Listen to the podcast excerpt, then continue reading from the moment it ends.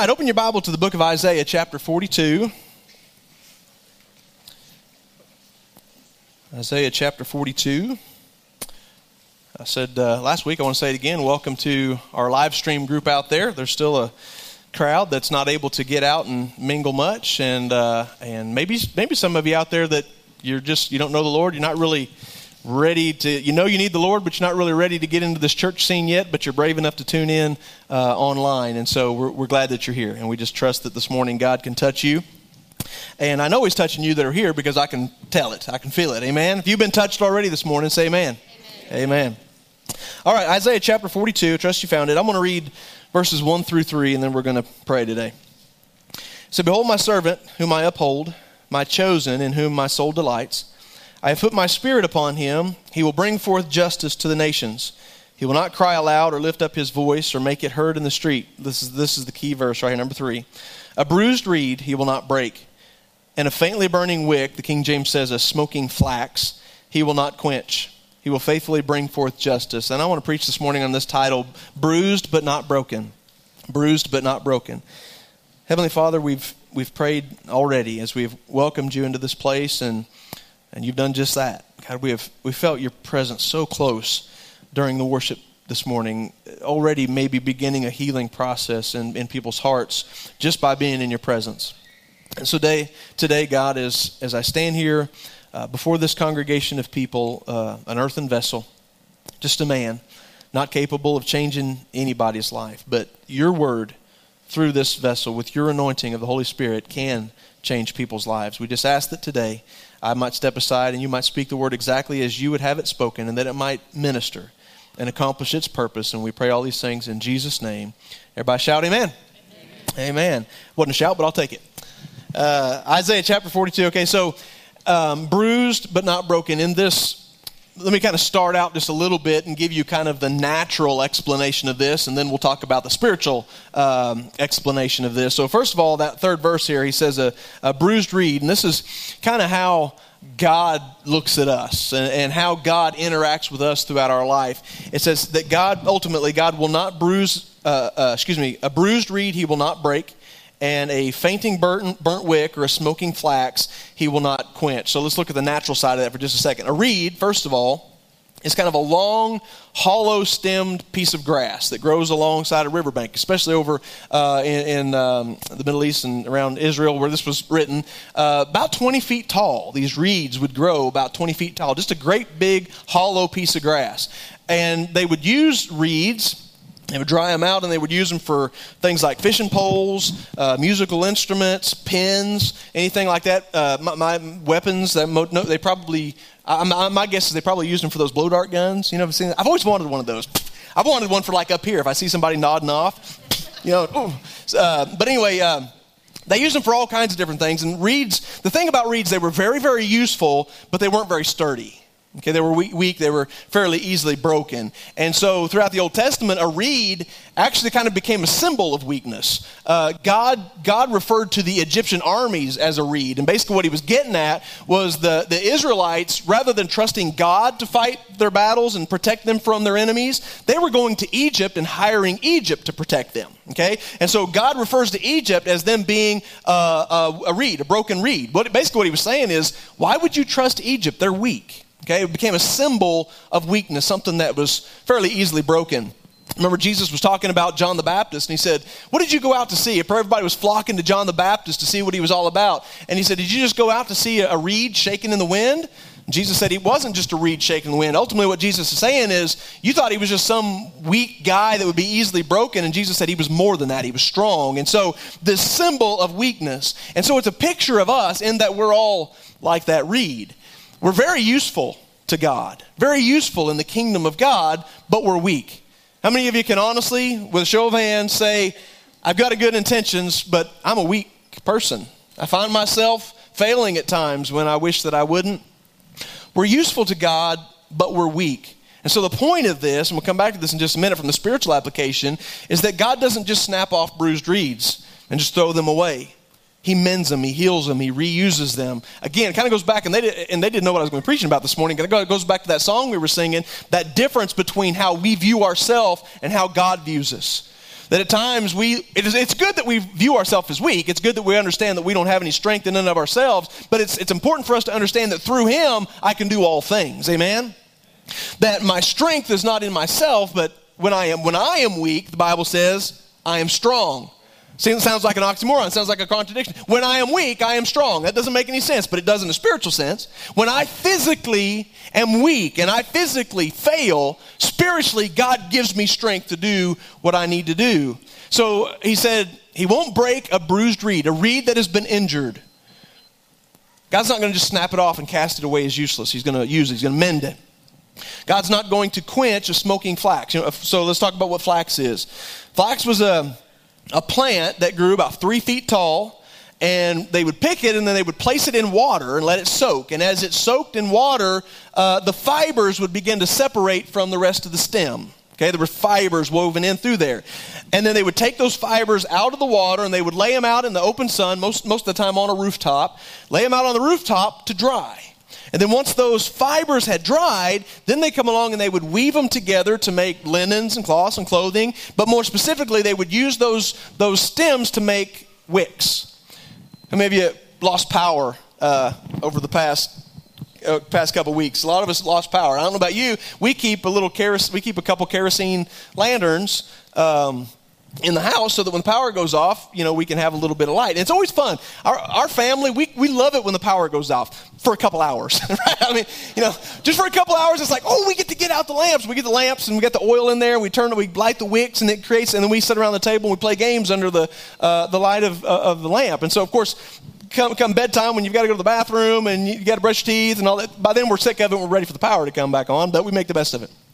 But those wicks, they fiber, weave those fibers and make a wick. And so they would, you know how a lamp works. You fill the lamp up with oil, put the wick down in it, and, and the wick soaks up the oil. So ultimately, when you light the wick, what is it that's actually burning? Is it the wick or is it the oil? It's, it's the oil burning in the wick, right? That's what they would use to make these. So he's saying God's not going to just put out and cast aside a smoking flax. In other words, a wick that's really not burning as brightly as it was or burning as brightly as it could. Jesus, referring to all of us as his people, said, We are the light of the world. Right? We're, he said, no, we're, we're supposed to be like that candle or that lamp that is set on a table in a dark room to give light to everybody that's there. That's our calling, is to be the light of the world. And sometimes we get weary and our light just don't shine as bright as it should. Can anybody testify to that? Of course, as a pastor, I never experience things like that. Now, I probably experience them more than anybody. Sometimes our oil has a tendency to run low, and, you, and lots of times throughout Scripture, uh, the Bible refers to the Holy Spirit as uses the, the oil as a representation of the Holy Spirit. Sometimes we just run a little bit dry. It's not that we've just completely forsaken and turned against God, but our light has turned to more of a smolder. And so God can look at us when we're maybe not operating at full capacity, maybe when we're kind of falling short and our weaknesses are, show, are showing through, God could look at us and say, well, they're not burning. They're not, they're, they're failing me. They're not burning as brightly as they could. I'm just going to snap that wick out of there and put in a new one. God doesn't operate like that. God says, what I'm going to do is I'm going to refill the oil. Amen. I'm going to give a fresh dose of oil, a fresh anointing of the Holy Spirit. See, when you got saved, what happened was the Holy Spirit come to live inside of you. Amen.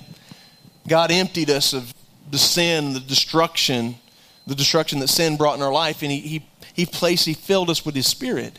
And it's not that that ever just leaks out and we're without the Spirit, but sometimes we we lose sight. Sometimes we just get dry. Sometimes we get so we can be in the middle of ministry, in the middle of doing what God wants us to do, and be doing it for the wrong reasons sometimes. Our, our oil's running low, and what we need is not necessarily to work harder. What we need is to just to go before God and say, God, just refill me with your spirit. Give me a fresh anointing. Get, get that wick burning again. You know, whenever, when, when you got a, we like to sit around the fire pit. We got a fire pit there in the yard. And we like to get a fire going. And sometimes it, it kind of starts to die down and you put some new kindling on it and, and it just smokes. It's just smoking and smoking and smoking. And the, you, in order to get that flame back, you get down there close and you blow on it. You blow on those coals. They're just smoking. It's not a flame, but it's still hot. There's still something there. Don't feel all washed up this morning. You've got God living inside of you. Maybe you're not as fired up as you used to be, but those coals are still hot inside of you. And God, He gets down there and by His Spirit in a, in a, in a worship service like this, or at times when you get quiet before Him and you open His Word, and God gets down there and He blows His breath, His Spirit, He blows on those coals to reignite that flame, to give us a renewed passion. I said, I'm not going to just quench and put out a smoking flax. If there's some coals there, I'm going to breathe on them. I'm going to get them going again. Hallelujah. This scripture just simply gives us a picture of how God views our weaknesses and our failures. I want you to understand, I, I we shouldn't ever feel good about failing. We should never feel good about sinning against God. That's not the point that I'm making, but I want us to understand here today that Jesus is not in the breaking business, He's in the mending business right?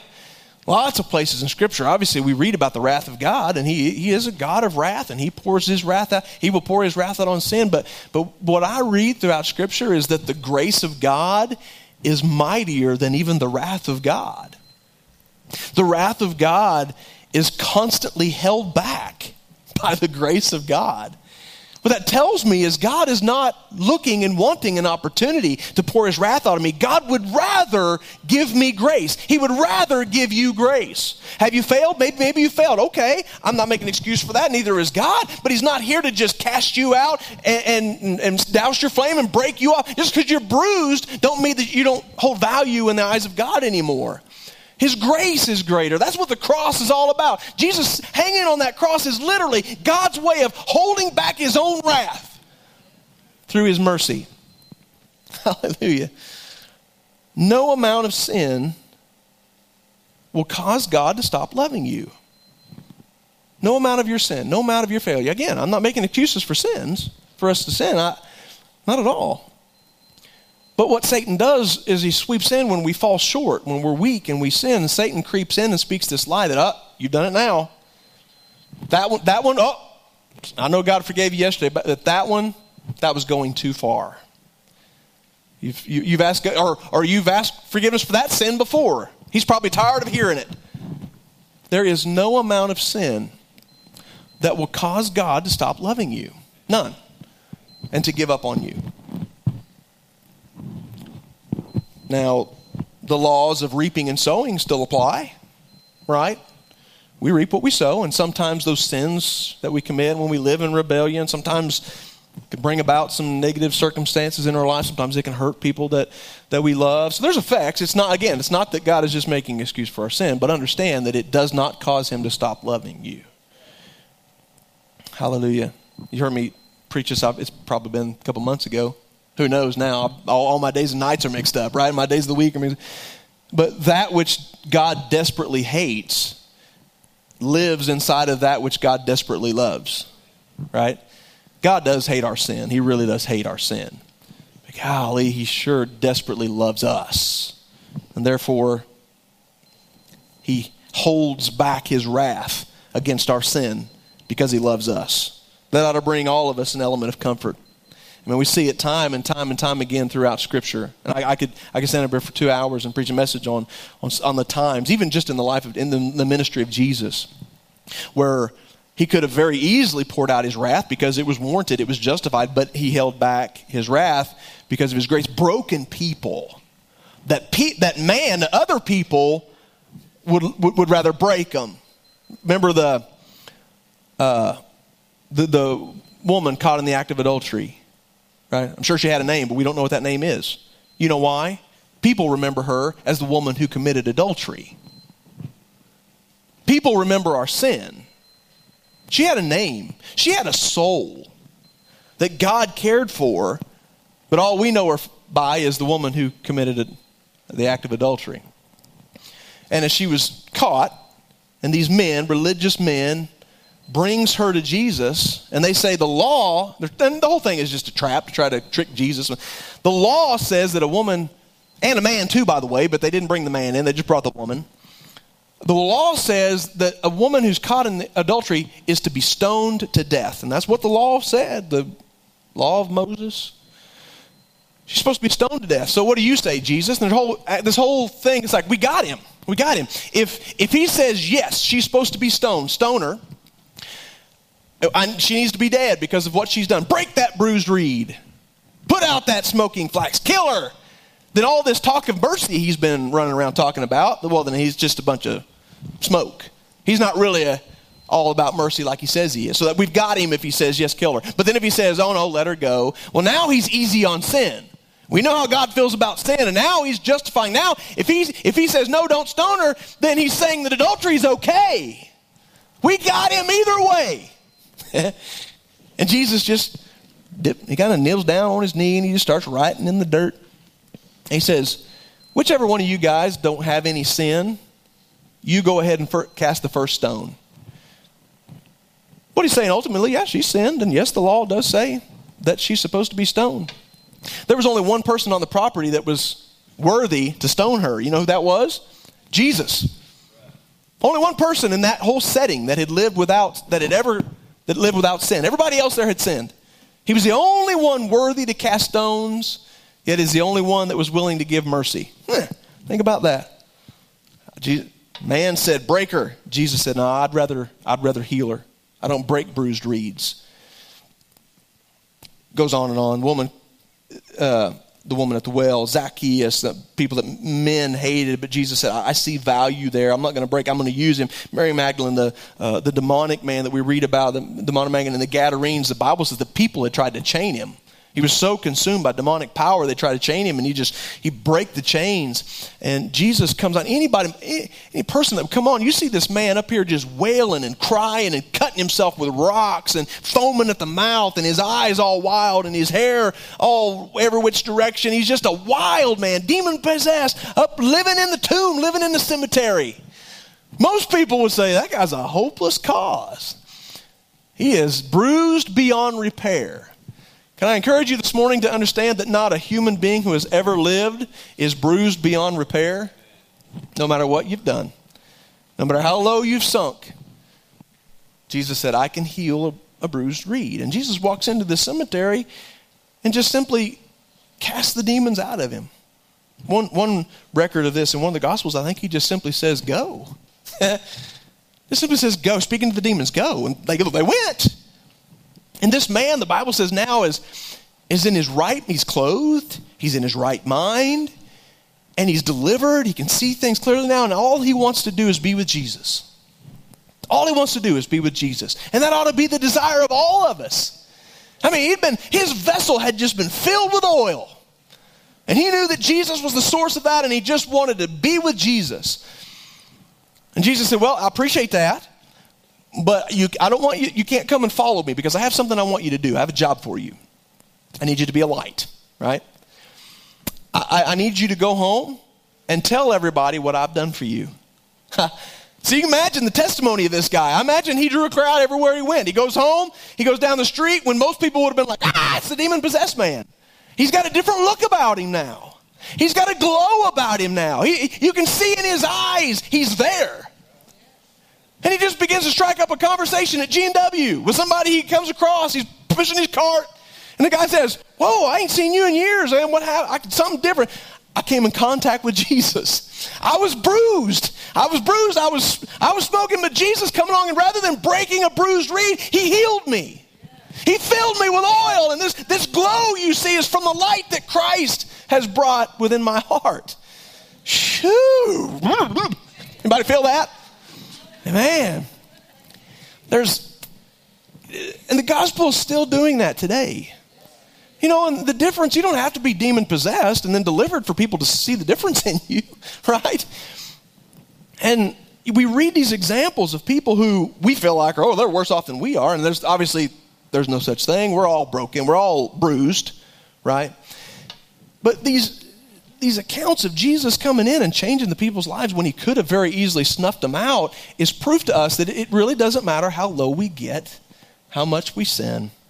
God's love is still there for us, still willing to deliver us. Amen. I want to talk about one man specifically here, real quick, as I kind of start shifting towards a closing. You notice I didn't commit to closing, I'm just shifting towards a closing.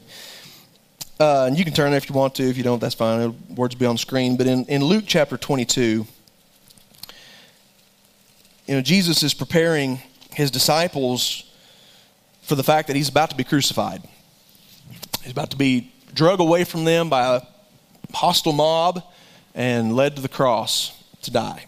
And the, the disciples are not receiving this word very well. And probably the worst news of all that they were getting was this You all are going to forsake me. So not only am I going to be killed, but you're going to deny that you even knew me. And, G- and Peter comes to, to Jesus. This is verse 31. Uh, well, first of all, Peter had come to, to, to Jesus and said, I, I'm, I'm never going to deny you. I will, I will die for you if I have to. I will not deny you. And Jesus said, Simon, Simon, behold, Satan demanded to have you that he might sift you like wheat. But I have prayed for you that your faith may not fail. I always find it interesting that Jesus didn't say, I, w- I pray for you that you won't fail. There's a big difference, right? There's a huge difference in I'm praying for you that you won't fail and I'm praying for you that your faith will not fail. There's a big difference. Jesus didn't pray for Peter that he wouldn't deny him, he knew he was going to. He knows that you and I are going to sin, that we're going to fail at times. He knows that. So, what he's praying is that our faith will not fail. Faith in what? Faith in God's grace. Faith in God's restoring ability. I'm praying that even when you fail, your faith in God won't. That's an important lesson for all of us as reeds. He said, I'm praying that your faith will not fail, and when you have turned again, in other words, I know you're going to fail, but I also know I'm going to bring you back. I'm going to restore you. Strengthen your brothers. Give that same testimony. Help others who are weak and failing. Peter said, I'm ready to go with you both to prison and to death. And Jesus, of course, we know the rest of the story. Peter said, or Jesus said, Peter, you will deny me three times before the rooster crows in the morning. In one night, you're going to deny me, not once, not twice, but three times. First time something happens, I just caught up in the moment. I'm just, you know, weak. I wasn't thinking. Second time, it's like, ooh, uh, I've kind of let my guard down. Third time, you just based, you did it on purpose, right? He, he denied Jesus to save his tail. Three times in one night before the rooster crows. And then on down around verse number 61, I believe it is. After Peter had denied Jesus that third time, and he heard the most horrible sound he had ever heard in his life. Right? And if you had one of those on your property, I figure that is the worst sound in the, in the world. When he heard that rooster crow, everything he remembered instantly. His mind went back to the moment Jesus said, "By the time the rooster crows, you will have denied me three times." And as soon as he heard the rooster crow, it was just he he, he remembered. I did. I literally did. And he looks over because he's within eye shot of Jesus. Now look at this. Verse 61 And the Lord turned and looked at Peter. And Peter remembered the saying of the Lord, how he had said to him, Before the rooster crows today, you will deny me three times. And he went out and wept bitterly. Conviction hit Peter like a brick. That horrible, excruciating, glorious conviction. Right? It's a conviction. That's what, what, what, that's whenever you realize that you've sinned against God. You realize you've done something wrong and you feel bad for it. It's not condemnation and look what you done, now you deserve punishment. It's conviction in that you've sinned, okay, but now let's deal with it, let's get it fixed. So instantly, conviction hits Peter's heart as he remembers how he sinned against Jesus and he goes out and he weeps bitterly. By definition, wouldn't you think at that moment he was a bruised reed? Useful, Still useful to the kingdom of God, but realizing in that moment that he's weak. That he needed more than what he had. Just a nonchalant common belief in Jesus. A lot of people have that. That nice generic belief in Jesus is enough to get you out of your bed and into church on Sunday morning. But Peter knew I need more than that. I, need the oil. I need the Spirit of God directing my words, directing my thoughts, directing my decision. And I love the scripture. Remember, now keep this in order. Peter goes out and he weeps bitterly. I can see him curled up on a step, just crying and weeping, banging his fist. How could I do that? Not once, not twice, three times. How could I have done that? Have you ever, have you ever done that? Satan is like, why did I do that? How could I? And he's just agonizing over the fact that he had sinned against Jesus. bruised, smoking, feeling like, well, at this point, well, that's it for me. That's it for me. There ain't no way God's going to. If, if I'm lucky enough for Him to barely forgive me, He's never going to use me again. And I love this in, in Mark chapter 7 or uh, 15, 16 verse 7 after Jesus has risen from the dead and the ladies go to the tomb to anoint his body and when they get there the, ro- the stone is rolled away Jesus is gone but there's an angel there. And the angel gives these ladies a specific message message. He said I want you and I quote go tell his disciples and Peter that he is going before you to Galilee. Jesus is wanting to rendezvous. He's risen from the dead. Now he's wanting to rendezvous with his disciples. Go tell his disciples and Peter. Was Peter a disciple? Why didn't the angel just say, Go tell my disciples to meet me in Galilee? He specifically says, Go tell my disciples and Peter to meet me in Galilee. Do you know why? I'm convinced. The reason why the angel specifically mentioned Peter separate from the disciples was because I could almost see Peter and the disciples gathered. As, as the ladies come in and say, We've seen him. He's alive again. He's risen. We've seen him. And he has told, he told us to tell his disciples, you guys to go and meet him in Galilee. You know, I would almost guarantee what Peter would think. Probably the same thing I would think. He don't mean me. He don't want me to come. I failed him. I boldly denied him three times in a row within a six or seven hour period. He don't mean me. You guys go ahead because I know he don't want to see my face. I'm bruised. Jesus, through this angel, specifically says, Peter, I want to see you too. I've got, I got just as much grace for you today as I had before. My calling on your life has not changed just because you failed me. The calling of God is without repentance. Meaning God never withhold, never, never withholds it. Your, your calling to salvation, your, your soul, there's, there's never a point when God withdraws and just doesn't care anymore. Your disciples and Peter. So I know when Peter hears this message and they say, Peter, he specifically said he wanted you to be there too. It was a message. It was, well, maybe there is, maybe there is a hope. Maybe he does still love me. Maybe he's not angry with me. Jesus said, Hey, I don't break, I don't break bruised reeds. I heal them. I keep using them. I don't, I don't just snuff out smoking wicks. I put some more oil in there and I, I breathe my breath on them. I get them going again. That's what happened on the day of Pentecost. Is, is Peter, they're in the upper room and he's, he's just praying. He's just seeking God. And God sends his spirit to, to fill the believers and he ignites that flame again. Amen? Now, in later on, I'm not going to read there, but you can read in John 21 later on, Jesus, when he meets with his disciples, they're all out in a boat and they're fishing. And Jesus comes walking on the shore. This is again, this Peter has not seen Jesus yet. He knows that Jesus wants to see him because of what the angel said, but he's not seen him face to face yet since the denial. And so he's on his boat, he's fishing, and somebody says, Hey, that's Jesus, he's on the shore. Peter jumped in the water. He grabs his coat and he jumps in the water. I, to me, when I read that, there's, there's still this feeling in him, I can't face him. I just, I just can't stand the thought of facing him. I, knowing him, knowing what I've done and denying him. Is he really okay? Is he really not mad? And then they all get on the shore. Jesus fixes them dinner there. He cooks the fish and fried taters and hush puppies and deer meat, I don't know. He fixes them dinner, and, and as they're all sitting around eating, picking their teeth, and Jesus goes over to, to Peter so lovingly. Jesus looks at Peter in the eye and he says, Peter, you love me. He didn't say, Peter, dude, I, I told you. I knew you were going to deny me. You were all cocky and everything. Nope. Jesus never brought it up. He said, Do you love me, Peter? I'm going to see Peter with his head probably still can't even look him in the eye yet. Yes, Lord, you know I love you. I want you to feed my sheep. I want you to continue doing the work that I called you to do. Second time, Jesus says, Peter, do you love me? Peter said, Yes, Lord. You know that I love you.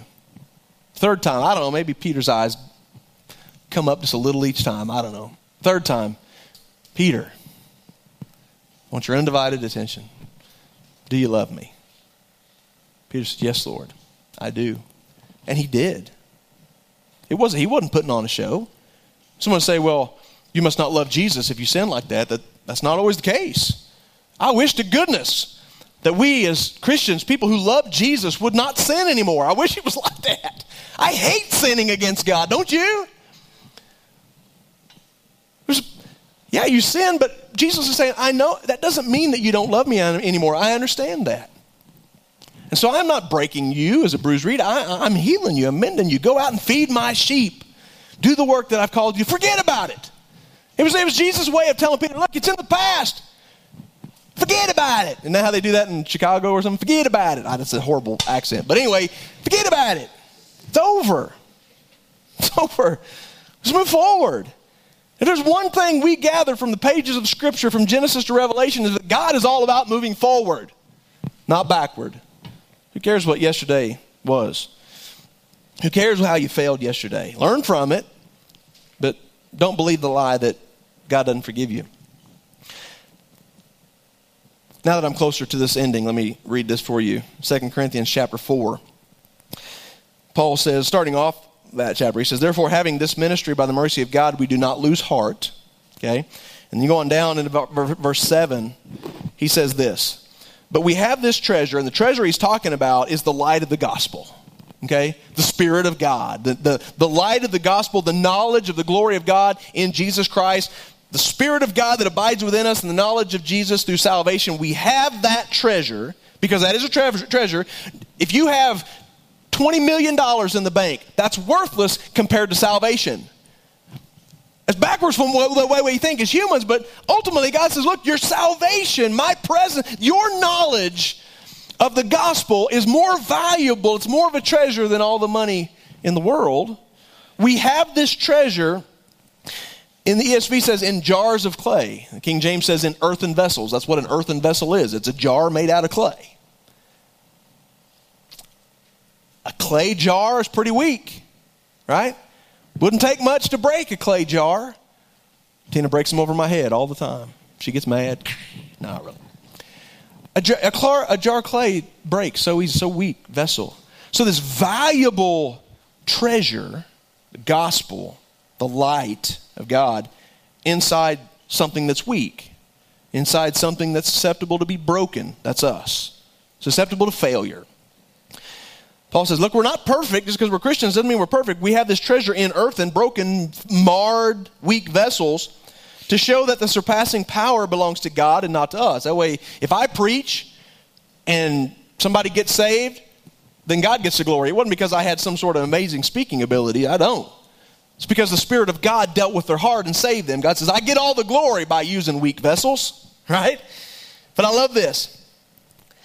This sums it all up. Paul says, We are afflicted in every way, but not crushed. We are perplexed. In other words, this situation stinks, or I've failed and I'm really bummed about it, but we're not driven to despair. You know what despair is? Gloom, despair, and agony on me. Despair is like uh, there's no hope. It's over, no hope. And he said, he said, we're perplexed and we're, we're afflicted, but we're not driven to despair. We still have hope. What'd you do? Doesn't matter. There's still hope of forgiveness and cleansing in Christ Jesus. He said, we're persecuted, but we're not forsaken. We're struck down, but not destroyed. Always carrying in the body of the death, excuse me, always carrying in the body the death of Jesus so that the life of Jesus may also be manifest in our bodies. He said, Yeah, it's, it's basically it's Paul's way of saying we're bruised, but we're not broken. we're smoking, but we're, we're not extinguished. We're living, we're failing, we're struggling, but we're still we still have victory through Jesus. We've taken, only saying, you know, basically we've taken some major wind, right? And we've sustained a little bit of damage, but in the end, we're still standing. We're still here. We're still standing. You know, we faced a pretty big storm here, was it last week, week before last? Week before last, and a lot of trees went down, right? And for the most case, for the most part, I was talking to, to John Orvik, he had a lot of cherry trees down. Most of the trees that went down on his farm were cherry trees. And I said, I wonder why that is. And he said, Well, they don't have much of a root system. Their roots just don't go as deep. And there's a lot of trees that went down out there, but there's a lot of them still standing. Right? All those trees that are still standing, they say the same thing. Man, we, we faced the winds. We took some damage. I lost a limb or two, but I'm, I'm still standing. That's what Paul says. Man, I've, I've failed. I've come short, taken some damage, but in the end of the day, at the end of the day, I'm still standing for Jesus. And I know he's standing for me, and that's what really matters. Quite frankly, we can't stand for Jesus if, unless he's standing for us. I mean, we may take a punch in the gut. We might have the wind knocked out of us at times, but it doesn't mean we've lost the fight. Okay? We're still in this fight, and Satan's coming at, of, coming at us constantly with a one and a two and a hook and a jab. We take a punch in the gut every now and again, but we're not defeated. And that's important for us to understand and remember that. God gives us an armor to protect ourselves against these attacks and these punches.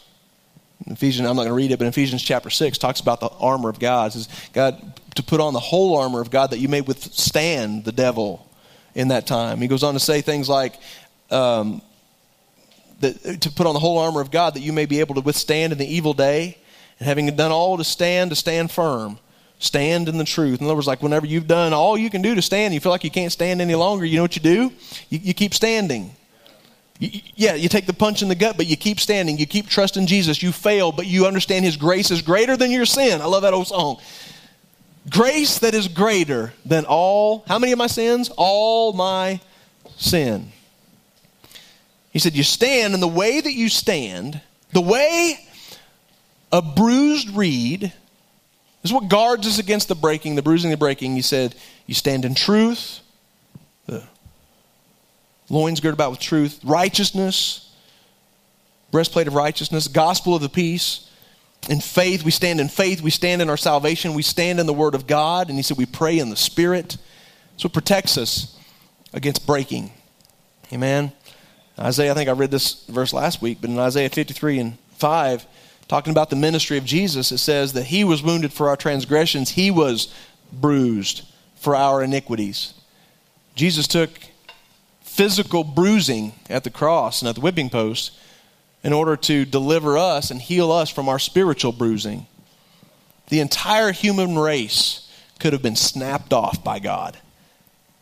I mean, God could have said, These people are just worthless. I, I tell them to do this and they do that. I just forget it. And with a breath, God could have wiped out the entirety of mankind. But God says, I don't, I don't break bruised reeds, I mend them, I heal them. So I'm going to send my son to die in their place and to, to be bruised on their behalf. Amen. I'm going to leave you with this story, and I wish to goodness I, I, uh, I knew the whole story. Brother Stage told me this a long time ago, and I just remember little bits and pieces of it, so I just want to share with you the little bits and pieces that I remember. It's a, it's a kind of a story about the old ship of Zion, which is a representation of the church, us, you and I as Christians. And it says something like the old ship of Zion st- sailing on the stormy sea of life faces many damaging winds. At times, it takes, takes on water as waves crash into its side.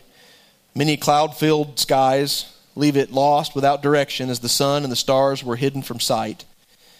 And one day, when the old ship of Zion comes pulling into that final port, she'll be tattered, she'll be battered, she'll be bruised, but she'll be there.